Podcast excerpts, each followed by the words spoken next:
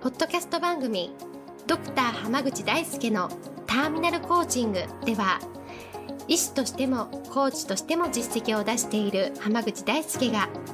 終末期医療で1000人の死に立ち会い300人以上の方にコーチングを行ってきた経験からあなたの人生を進化させるメソッドをこの番組を通してお伝えしていきますそれでは今回の番組をお楽しみください今日もドクター浜口大輔のターミナルコーチングの音声をお聞きいただきありがとうございます。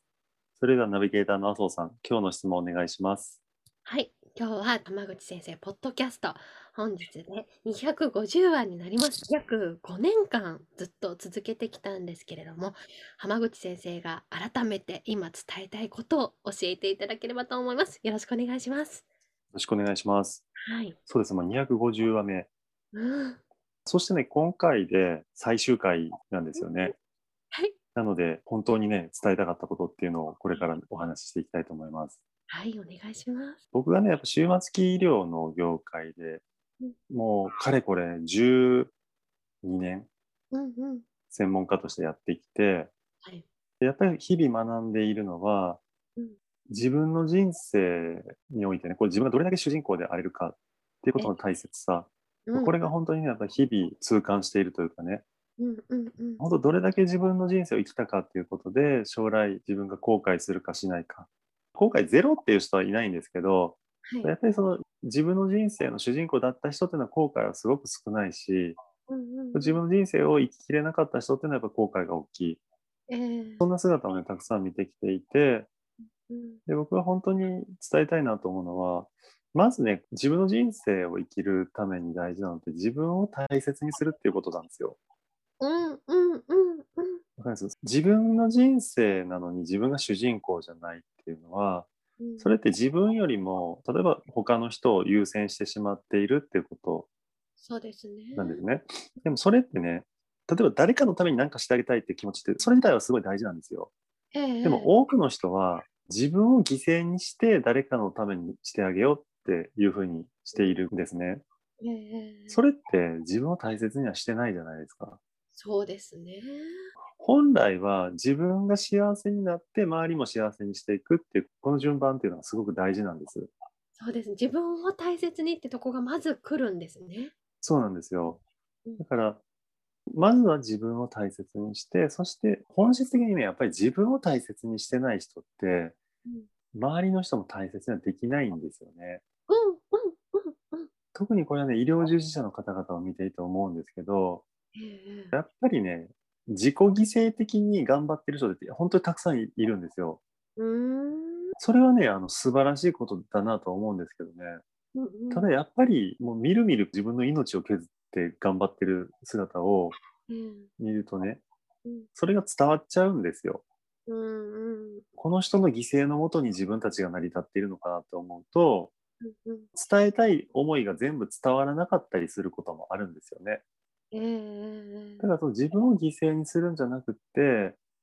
うん自分か相手かどっちかしか幸せにできないんじゃなくうんうん自分も相手も幸せにできる道がないかっていうのを僕は探していくのがいいんじゃないかって思ってます。うん大事ですねそうだからね人のことを大切にするっていうのは割とね誰でもできるんですけどはい自分を大切にするっていうのは結構難しいんですよ。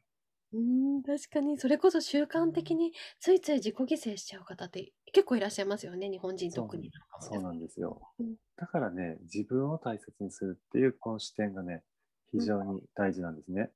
うんうんただ自分を大切にするってじゃあどうやっていくのかっていうとね人それぞれ今いるステージっていうのがあるんですね。はいはい例えば自分を大事にする時でもね例えば経済的に自立できてなければやっぱり何かに頼らざるを得ない時ってありますよね。でも学生でね全然収入がないとかだったら親に頼らざるを得なかったりとか、そうですね社会人になりたてで給料がまだまだたくさんない方の場合ははいはい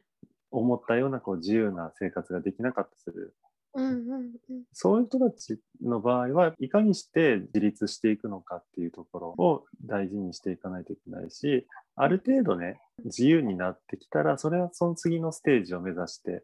うん成長していくっていうことが大事なんですよ。うんうんうんよくいろんな講座で伝えてきたんですけど何かで成功したい例えば仕事でも家庭でもうんスポーツでも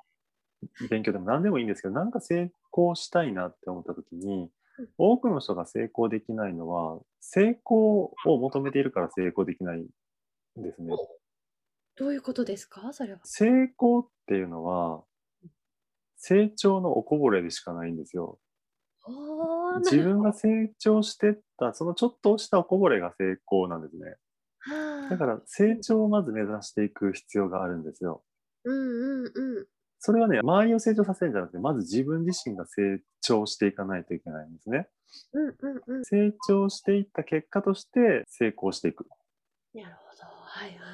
で、成長していくために大事なのってね、うん一旦はい今のステージをちゃんと完了させることなんですよ。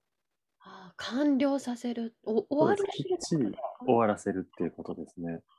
あうんうん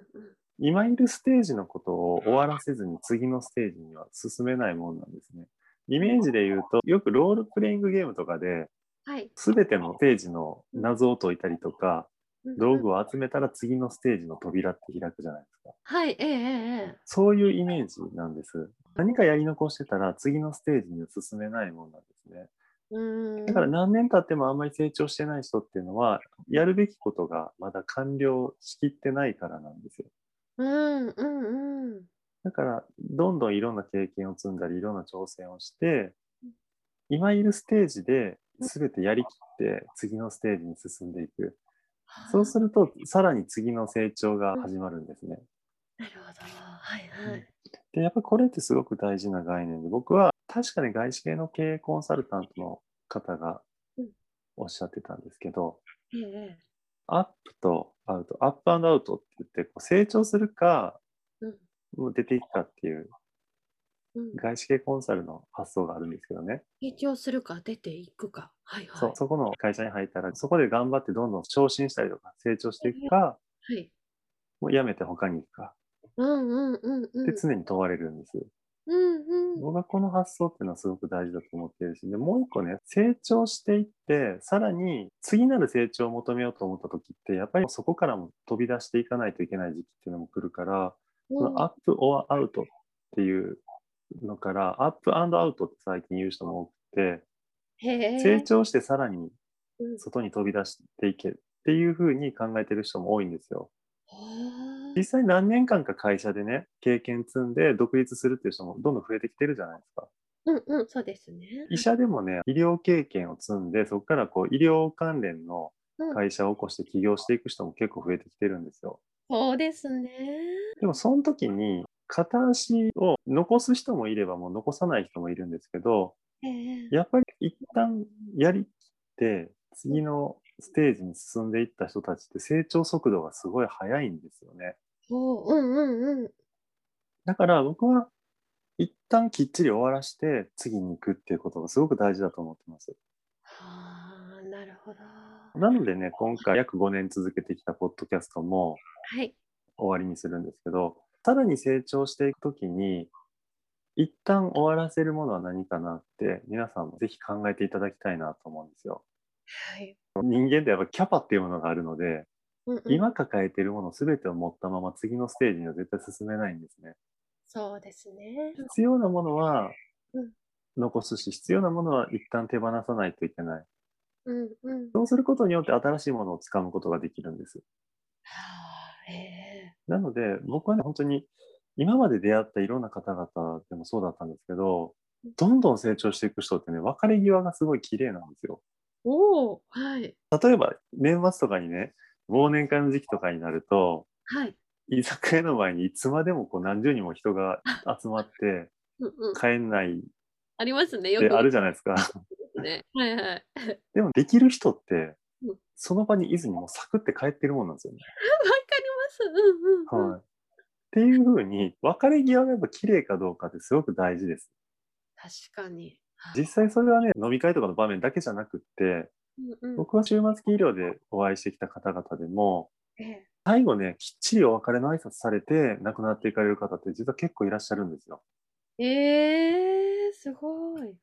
例えば訪問診療で自宅でね訪うん問して診療してるんですけど病院で最後を迎えたいという方の場合どこかで最後入院していかれるうんタイミングがあるんですけどその時にねすごくこう人生経験が豊かな方っていうのはね最終の訪問の時にねきっちりご挨拶されていかれるんですよ。え本当に今までありがとうございましたっていうふうにうんうんうん。おっしゃられるんですね。で僕もそういう時にうまいこと返事できる人とできない人がいてうんうん。は何かあったらどうのこうのってやっぱ別れ際になるとなかなかお別れが下手になる人って多いんです。いはい、わかります。うん。僕はきっちりとそうやって挨拶してくださった方に対していつもも必ず挨拶しているのはねご担当させていただいて光栄でしたって一言言ってもうそれで最後終わりにするんですね。なるほど。きっちり一旦完了させようとしてくださっている方に対してこっちもきっちりうんうん。完了できるような一言をお返しするっていうのはやっぱすごく大事かなと思っているのではあ、なるなのでねどんどんステージをね完了させてうんうん次のステージに行ってどんどん成長してほど。でまたさらに次のステージにまたさらに次のステージに行って人生は続いていくんですね、ええええそうですね。ううんん、なのでねもうぜひ